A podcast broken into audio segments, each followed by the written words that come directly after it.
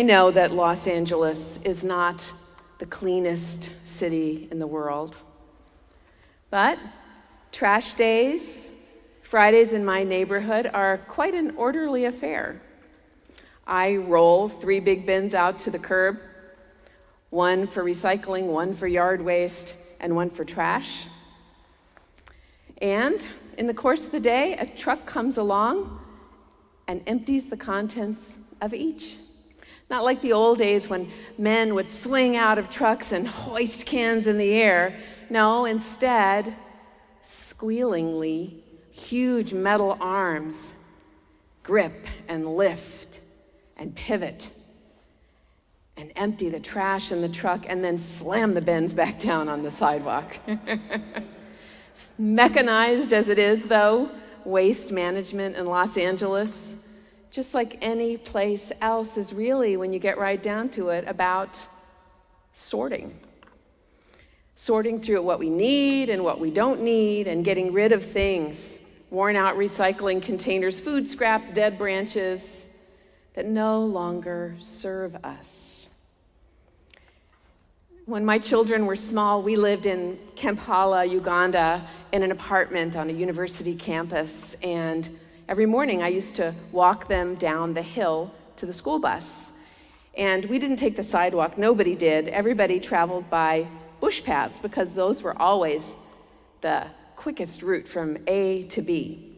So, our very first morning, walking down the bush path to the school bus, we passed by a huge, and when I say huge, I mean massive pile of burning trash right there on campus. And turns out trash piles like this dotted the campus in those days in Uganda. Back then, there was no municipal trash removal yet. So when you wanted to get rid of garbage, the only option was to burn it. So smoky, smelly, Everything from paper to plastic to food scraps smoldered all day long in this giant pyre. and all day, every day, as people walked by, they fed the flame with fresh trash. And get this, as if that weren't strange enough, circling the pile of smoldering trash were giant marabou storks, the size of humans. They look like vultures, and they would, they would, they look like pterodactyls, actually. and they would patrol the rim of the trash pile. And if you wanted to deposit trash, you had to kind of shoulder your way through these pterodactyls. And the first time my children and I brought trash to the pile, we were, we were just dumbfounded by, by this amazing moment. Now, I've since learned that marabou storks much prefer sleepy fishing villages and quiet waterways, but these city marabou storks, they deal with a very smelly job of sorting through burning, stinking trash. Where is she going with this? Sorting is the word. and today we're going to talk about a very avid sorter namely John the Baptist in the wilderness, draped in camel hair, warning the people in full prophetic dudgeon Repent, for the kingdom of heaven has come near. And delivering on the promises of Scripture, he says, I'll prepare the way of the Lord and make his ways straight. And to do this, to ready the people, John talks about sorting. He says, Every tree that does not bear good fruit is cut down and thrown in the fire. And then more fire talk when he says that the one who is more powerful than he will baptize you with the Holy Spirit and fire. His winnowing fork is in his hand, and he will clear his threshing floor and will gather his wheat into the granary, but his chaff he will burn with unquenchable fire. Now, there is an either or binary image for you wheat, chaff, keep, toss, good, bad, in, out. That's how John seems to see things. It's how he seems to see us saved or lost. waiting for a Savior to come and make the final decisions about who to include and who to exclude as that Savior, John expects, goes about the business of remaking the world. And John's job, not to make the judgments as he sees it, but to jolt us into readiness for the one who will.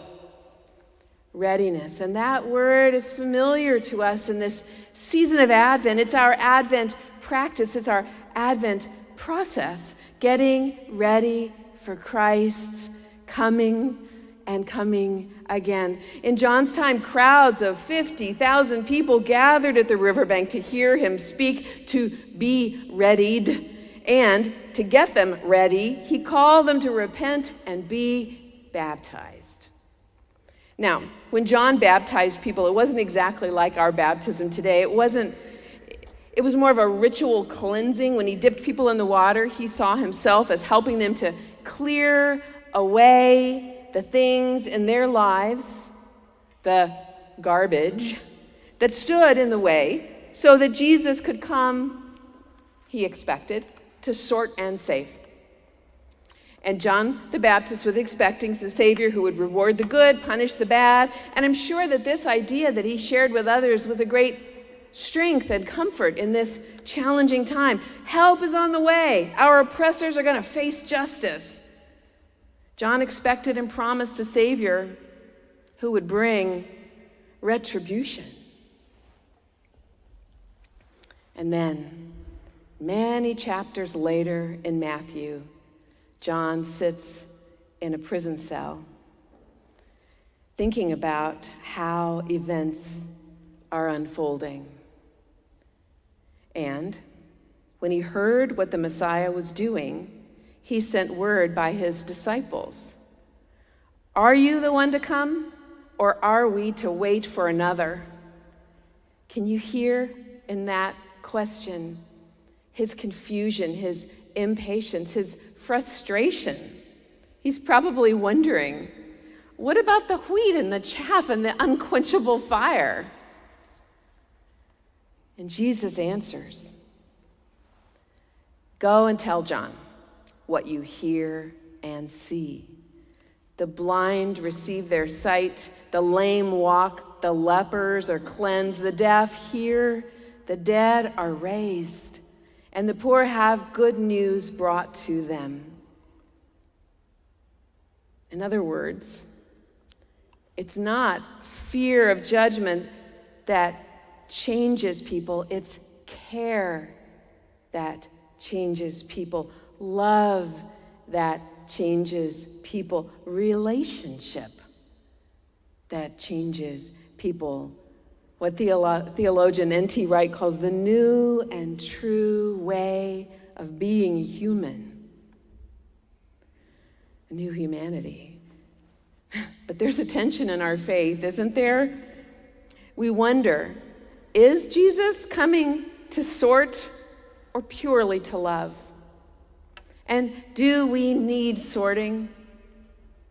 It seems to me that we already engage in an awful lot of sorting of ourselves in the form of self judgment, negative self judgment, and you know that we love to sort other people. You over there, not you. so how do we respond, sorry, to John's message? I think we might as well accept that each of us contains wheat and chaff. Of course we do. And that every day is an opportunity to be more wheat like and to turn in the direction of Christ, to connect and commit and cooperate with God's ideas for us every day. And maybe we can find a use for all that trash imagery we get from John and fire imagery, John's trash talk. How about this Advent? Look at your life consider what is dragging you down, what is distracting you, obsessing you, coming between you and others, coming between you and God. And then, can you let it go? If so, throw it on the trash heap to be burned. It may not be environmentally sound, but it's spiritually wholesome. Throw it on that trash heap to be burned. Give it to the marabou storks. Let them fight over it. You don't need it anymore. And if it's still with you and you feel like it's unhealthy for you, but you can't let it go, then ask God to help you release it. Pray for help in letting it go. And ask us for help too. We live for those moments. They're precious to us when you come to us and say, How can I feel freer to listen to God and follow God?